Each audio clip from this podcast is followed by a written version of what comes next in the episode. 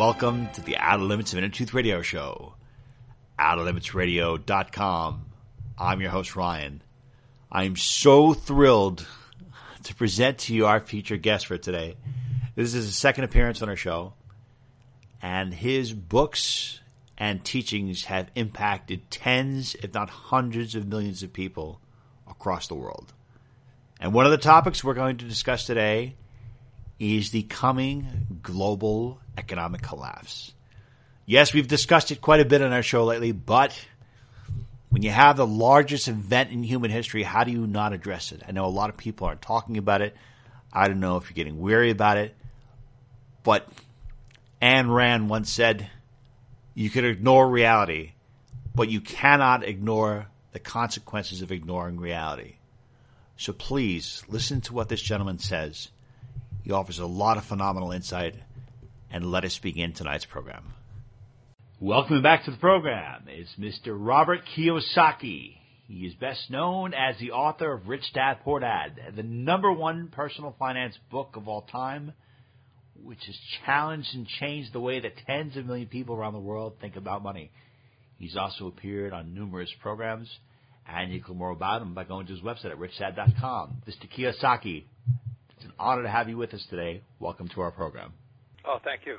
Okay, Mr. Kiyosaki, I want to start things on a really positive note, and that is that apparently we are going to experience the worst economic crash in recorded history. so, and you've talked about this. We just talked about it the last time we had you on the show. I was wondering, what are your thoughts about it, and do you see precious metals as something that a person should be acquiring at this present time? So in 1972, I bought my first gold coin. It was a Krugerrand in Hong Kong because it was illegal for Americans to own gold in 72. And I made a vow since I knew that gold was real because gold's been here since Earth was formed, same as silver. You know, when we're all gone and the dinosaurs are gone, gold and silver will still be here, so that's real. So I decided if I could, if I could, and then 71, Nixon took us off the gold standard. So my idea was if I put myself on the gold standard, then I'd never have to worry. So since 72, I've bought my first Krugerrand in Hong Kong. I've been buying gold coins, not ETFs, none of that stuff, you know, and I have a foundation of gold. I mean, lots of gold, hidden in vaults all over the world. So in case it crashes, I sleep well. You see, what's going to crash is the monetary system, not the gold and silver system. Got it. So, because we have such an integrated world connect, I mean, it seems that the U.S. is currently the world's reserve currency, and we've had other countries that have had a world's reserve currency. So, what makes this crash so different in compared to other countries that have had world's that have had the world's reserve currency? Why is this one so substantially different? Why haven't we seen a systematic collapse compared to this one that you've been describing previously in world history? Well, well, because in 1944, the you know the, the British pound sterling stopped being the reserve currency, and the dollar became world reserve currency. But there was a shift at that 1944 conference called the Bretton Woods that said everybody in the world would use the dollar as gold. So what the difference is was there's always been reserve currencies and world reserve currencies, but not everybody was using the same currency. So this time everybody is on the same system called the it's called the dollar standard, but it's also called the PhD standard now after Bernanke and Yellen and those characters. And you know, PhDs don't know much. My poor dad was a PhD. so I'm sitting there watching this, you know, the you know, it's almost a king has no clothes, emperor has no clothes. I'm going, wait a minute, I'm just going to trust gold because gold will be here when the emperor's clothes are gone and the the buildings return to dust and the grass comes back and the trees grow back and we're gone. Gold will still be here, silver will still be here. Mm-hmm. So that's why I sleep very well having gold and silver as a not a blanket but the foundation my whole portfolio is built upon. Right. Somebody I mean, I don't. I don't. Rec- not recommending you do it, but that's what I do. You know what I mean? Why? It's what. Why would you not want to follow somebody who's very successful? And there are some people who are looking to buy oil, and they said if the dollar crashes and it's dethroned as the world's currency, how will the price of oil be accurately assessed in value? And what happens to those who have oil investments in U.S. dollars, from your perspective? Well, yeah, it depends, but you know, oil comes in different grades. Where gold and silver on one grade. So the the reason I like oil is not because of oil. I like oil because you know he who has the gold makes the rules, or the oil guys make the rules. So when I invest a million dollars in an oil drilling project, I get a 70% tax break day one. So I get a 40, 14, 28, 30 some percent. The math is not good. I get a return day one investing in oil. I don't get that investing in Exxon or Shell, Chevron or BP. So the only reason I invest in oil is I get massive, massive tax break, which offsets my income in other other categories. Okay, got it. So it's kind of it's a means of the taxes. It's a hedge. Yeah. And you know, as as uh, people know, the rich don't pay taxes.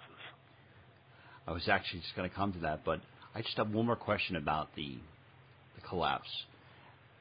Based on you know your book, Rich Dad's Guide to Investing, taking sometimes I guess people who are I'd say that people who are rich, they take the longer, more diligent road, the less sexy approach. They they they do not make a lot of intuitive choices. They're taking a long, long way of getting rich.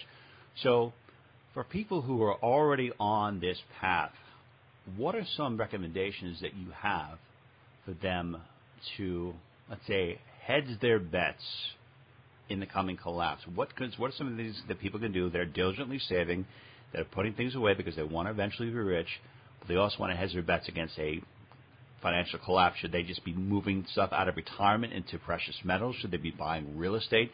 Should they be investing in bullets? What do you think would be some of the things that a person can do to maximize their, their bets in the coming crash? Uh, yeah, Ryan, I sell financial education. I don't. I don't give financial advice. Oh, sure. And and the reason is because we're all different. We can only do what we can do. Let me give you an example. I was listening to this economist say that, well, if you're concerned about your job, start a business. You have to ask yourself, has that economist ever started a business? Does that yo-yo know how hard it is to start a business? Do you know anything about starting a business? Another another economist says, well, you should invest in real estate. And I asked that yo-yo, I said, have you ever invested in real estate? And so the whole thing here is a person can only do what they can do, but in my book, Fake, it's about fake teachers, and most of those guys are fake. You have to ask them, can you do what you're telling me to do? Does that, that make sense to you, Ryan? It does make sense. And, and, we, and we listen to people who are telling you to do what they cannot do. it's very strange. I think, that's, I think it's hysterical. Well, I love the quote that you said in one of your books saying that oh, there's this old quote that says, hey, you know, it takes money to make money, and you said no, that's completely untrue. What would you say would be two other things that people commonly say about money that are completely false from your perspective when it comes to attaining wealth? Well, first of all, money is fake. That's what my book Fake's about. You know, in 1970, when Nixon took the dollar off the gold standard, money became fake money. And then that was, those what we talked about earlier, the violation of the Bretton Woods Agreement in 1944 and that's why the next crash was going to be a collapse because in 1944, the whole world adopted the dollar as gold, if that makes sense to you. Yeah. But once I understood that, I said, well, why would I take the dollar when they're printing it? Mm-hmm. I mean, you got to be really stupid. You know, I go, why would you save a dollar when they're printing it? Get it? it's Mr. Kiyosaki, I've talked to my family about this, and I mentioned on the show, and I say, why would you trust the government or anyone for that matter that's running up a $21 trillion debt? Why would you trust them with your Social Security or your financial security? Is there any people besides yourself that you think are speaking truthful or the truth about what's going to happen about or giving you know sound advice that is let's say, more logical than what the government's telling us as far as the future of our finances in the country goes. Okay, so let me go back to your original question about intuitive and all those, yep. those questions you asked me, analytical. Yep. To me, the, the smartest guy right now is guy Jim Rickards. And I, his book, The Road to Ruin, if you're one of these data freaks who likes content and likes the, the ins and outs and the nitty gritty and stuff like that, The Road to Ruin – will keep you up at night. I love that book. I've read it three times. But I couldn't quote it to you because Rickards is too smart. I mean, he is because he's real world smart. He's street smart. You know what I mean? Mm. Whereas a lot of these guys on Wall Street are academic smart. So I respect Rickards. I respect Stockman, who was um, Reagan's budget director in the six seventies. So there's guys out there who are saying the same thing, but nobody's listening to them. I understand why. Cannot understand why. I mean, NBC came out with this article today that said that the interest payments on the national debt have increased by 50% since 2017 and they said, well, in the next 10 years, it's going to be 900 billion. And that's just if they have the interest rates the way, the way they are. I mean, all these signs are there that something is going to happen. From your perspective, why don't more people see this? Why aren't more people who are very intelligent? They may be very intelligent academically, but just don't have the capability of seeing this crash happen. Well, because they went to school. you know, that's where the book fake, fake money, fake teachers, fake assets. Academia blinds you. That was my poor dad, Stanford, University of Chicago, Northwestern, PhD. They can't see. They can't see past that paper that is called a PhD is on. Uh, they think they're smart. That's the problem. And they're smart academically. I'll give them that. But you throw them on the streets, the cats will eat them. and they give everybody advice. So I only listen, you know, like don't take advice from me about technology. If you take advice from me about technology, you'll probably go crazy. I know nothing, you know. But I understand the monetary system. That's what I understand. And I understand the, the monetary, and you know it, I know it, a lot of people do. Our money is corrupt. It was designed to make people poor. The more, the harder you work for money, the higher taxes you pay and the poorer you get. So you buy these things called assets, like a house and a car or stocks. And, you know, does it make you any richer? It's questionable. It's questionable. So that's why I always recommend. I take seminars. I'm, you know, I'm going to um, an investment seminar in Las Vegas, uh, and then I'm going on to the New Orleans Investment Conference in uh, November. I'm always in classes, but not school. I love I'm it. listening to guys. I'm listening to guys who are in the market every day doing the real thing. There's a big difference. I think it's amazing that someone at your level is still learning, and it's it's amazing. Well, I don't feel, you know, somebody asked it, when's, when's learning enough? I said, look, I think you'll find the same thing. The more you know, guess what? The less you know. Doesn't it always seem to go, geez, I didn't know that, and you keep going. Uh, just... So I knew less and less about the monetary system today ever before. I just understand it better. Got it. I mean, it's incredible. We've uh, talked to Ron Paul a lot about this, and he says this is going to change everything. It's going to, to really basically transform our entire world. And I tell my parents about it, and they said, "Well, what do I do?" I'm like, "Well, I don't know. Just just do whatever you can to preserve your wealth."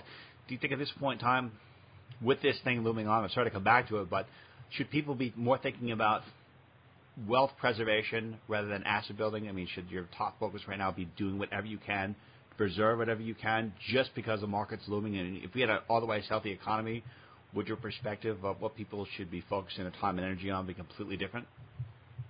Yeah, I mean, I don't like giving advice because I can only do what I do, and you can only do what you do. But I've always been concerned about preservation of my wealth. So that's why in 72 I started buying gold. Today I have millions in gold, coins, stashed in vaults hidden around the world. So if it all comes apart, I'm fine. I don't care if the dollar goes zero. I don't care if the stock market goes zero. You know, gold and silver I can still trade. It's been that way since the earth was formed. Why would I argue with God, you know? You know, they say in God we trust? No, I trust in good. I trust in gold. and uh, one of Rich Dad's lessons that you talk about in your books, you say that the more security you need, the more scarcity there is in your life. So I'm wondering, do you find that people who have low self-esteem or who have great disdain for being impoverished may actually have a greater chance of attaining wealth because they have a mental burnout on poverty consciousness. I don't. I, I mean, you and I don't speak the same language on that one. I just know that I meet so many people who don't. You know, they say, "Well, I'm not interested in money," and I think that's where it starts. I just want a job. I was talking to this young young lady. She's been in school eight years. Her student loan debt is above her head. I said, "What's your goal?" She said, "To buy a Lexus." I said, "If you hadn't gone to school, you could have bought that Lexus."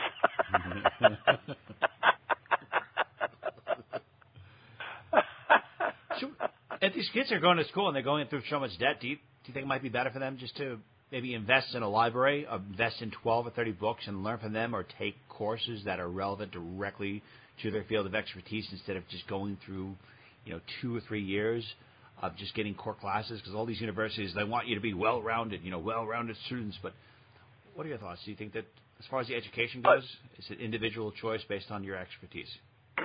you know, we have more freedom today and we have more freedom to make choices.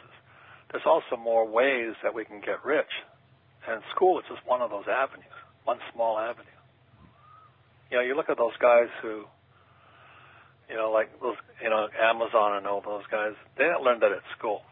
Jobs didn't learn what he learned at school, either Gates or Zuckerberg. So people have a knowledge that is not accessed through school.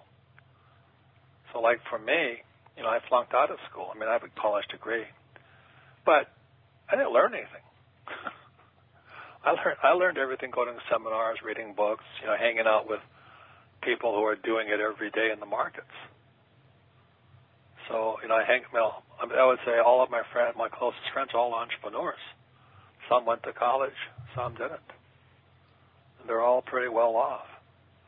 So I think the lesson is a per, you know, to thine self be true and find your path, but stop saying money is not that important. Money is important especially when they're printing it. Yeah. and they are printing a lot of it. A lot of people. Oh God! You know, it's a whole. It's, uh, I don't get too technical, but it's called the fractional reserve system. Fractional reserve banking. It's awful. Yeah. So when you, you you put a dollar in the bank, the bank lends out ten. You put those other ten banks, put those ten dollars in another ten banks, and that now makes a hundred. So even if the Fed's not printing money, the banking system for printing money, and you're saving money. it's it's really strange. I mean, I I tend to I show people once in a while. I go to this inflation calculator and I say, well, why don't you put what a $100 was worth in 1980, and then you put what it's worth today. And generally, I mean, that's just a random number, but it seems that the the dollar is completely losing value. Like the money that we have in our wallet is losing value by the second because of inflation. So it's just really no, strange. It's more than inflation. Oh. It's because printing it. Okay. And then you look at the you look at the you look at the currency of the world compared to gold. Gold's still way above currencies. So because they can't print it. So that's why the book is called Fake. You know, you have to know what's real, what's fake. You have to know who your real teachers are and your fake teachers are. Uh, like so that's that's really what life's about right now. You know, you better learn what's real and fake. Imagine it's pretty hard for people because they're always trying to seek great teachers. And one thing that it seems to be people are really passionate about right now is that they're they're all passionate about cannabis. like, okay, well, cannabis is great. We're going to invest in cannabis. Yet there's there's still federal law that says cannabis is illegal. And I'm wondering, hypothetically speaking, if you had somebody who wanted to invest in cannabis, just from an outside perspective, do you think that it'd be, they'd be more inclined? Is it, is it? Do you think it might be a better idea to invest in a highly innovative company that's in a socialistic tax state like New York and California, or a company that's maybe not somewhat innovative, but they're in a very lax tax state? Uh, that's what, um, I mean. I would not only apply that to cannabis companies, but other companies in general. Do you think that um, investing in a company that is in a state where the tax burden is not too much is going to be logically better in the short and long term? I have no idea. Okay. You know, I just don't. I you know, I stay out of California, Hawaii, New York. You know, because they're com- they're communist states. well, they seem to have a, a lot of restriction on your freedom, and they have a lot of restriction on and what you can do with your money. Do you find that the more freedom a state has, or the more freedom a country has, the more prosperous the people generally are? Because a lot of people in the country or even the world seem to think that government is responsible for the prosperity. I, I don't know. I mean, I can't talk to them. I, you, I think you said it earlier. Why would you listen to these government officials anyway? Uh, you know, I mean, I, I don't even pay attention to them. You know, Trump's a friend of mine, but I feel for him right now. You know, I mean, I'm not saying he's doing a good job or a bad job, but why would anybody want to be a politician? you know, you know what I mean? I'm going. Why don't you volunteer to be the skipper of the Titanic? Jeez, I was actually just about to ask you about uh, President Trump because I've read his books. I've read your books, and there are some fundamental lessons about uh, investing and sound economic policies. They're in both of your books. And yeah. it seems that the government doesn't seem to really follow the sound economic policy. So I was wondering if, um, he's ever, if he's ever given you a buzz and say, "Hey, what do you think? Do you have any ideas, uh, Mr. Kiyosaki, about how we can, you know, lessen the debt down or make things a little bit better?" Because I'm just curious as to, I mean, if, if that's something that he's inherited or if he's fully aware of what's happening. Well, the question again is, why would anybody want to be in politics? Yeah or government. You got to be crazy. I mean, it's so corrupt. You know, it's corrupt. Yeah. It's all self-interest. It's all greed. Not about the truth. It's like if you go to trial today. I mean, look at this guy, Brett Kavanaugh, the candidate for uh, Supreme Court judge. Yeah, he just gets accused. I'm not saying if he did it, it was bad or good. Like, you just get accused, and you're already guilty. You know, I mean, what's happened to our systems? I mean, it's it's breaking down. That's what I'm saying. So that's why I don't really pay much attention to them. I'm just kind of, you know, making sure I have a spot on the lifeboat. well, I'd say the fact that you are talking about this, the fact that you're raising awareness about it, I believe it's going to help a lot of people out because for some reason it's just not being discussed. I mean, mainstream uh, press and the common person, when I tell people about this crash, everyone looks at me like I'm a Debbie Downer. Like, you, what do you have? Some like mental issues you're trying to work out? I'm like, no, I'm actually trying to explain to you in a logical sense that mathematically this has to come to an end. That's why I brought up my, friend uh, Chris Duane earlier because Chris has been researching this for several years and he has charts and he's got that. He, the fact that you brought up derivatives in the beginning, I thought that was great because that shows you how much um, how leveraged this is. So I want to thank you so much for that. But, uh, yeah. I think I think you know you, you do a fantastic job of keeping people aware, just giving them thoughts, but you can't tell them what to do because we're all different. You know I mean, I, I, you know, you, you try and tell your wife or your husband or your kids what to do. They don't listen to you anyway. No, no, my my cat bosses me around. Uh, my cat, yeah. they both roll over me. Mr. Kiyosaki, what is the best piece of advice that you would offer to someone who wants to learn, who wants to grow, who wants to take charge uh, their financial security in their life? Is there one thing that you recommend a person do? Well, number one thing I recommend is a thing called personal development, and everybody can do it. You know, you just meditate for 30 minutes a day. Sit quietly; it doesn't cost you anything, and get calm and get still, and then go look for real teachers. You know, I, I, I attend seminars. When things go up and down, I don't get too riled up. You know, I just watch it go and just know it's a circus out there but you have to study, and you. The key is always in the people you associate with. So I'm very, very fortunate. You know, I'm. I have the greatest bunch of people around me. We've been together for some some of them as long as 40 years, and we trust each other. We know each other. You know, because as you know, in the, every story, like the story of the Bible, there's always a Judas in there. Somebody's going to stab you in the back.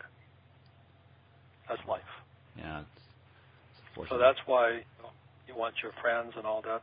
People are smart, responsible, who don't need my money. I, you know, people, men and women who have their own money, their own success. We get together twice a year. We study. We meditate. Um, we do things like that. And we just stay spiritually grounded. Do you mind if I ask, what is your, do you have any spiritual beliefs? Do you believe that you are part of let's say, the infinite being, which people would call God, or do you believe in when you meditate that you're connecting to a higher intelligence? Where do, you, do your deepest beliefs come from? I, How's that for an ending? have, I have to be connected to something, Ryan, because I sure don't have much myself.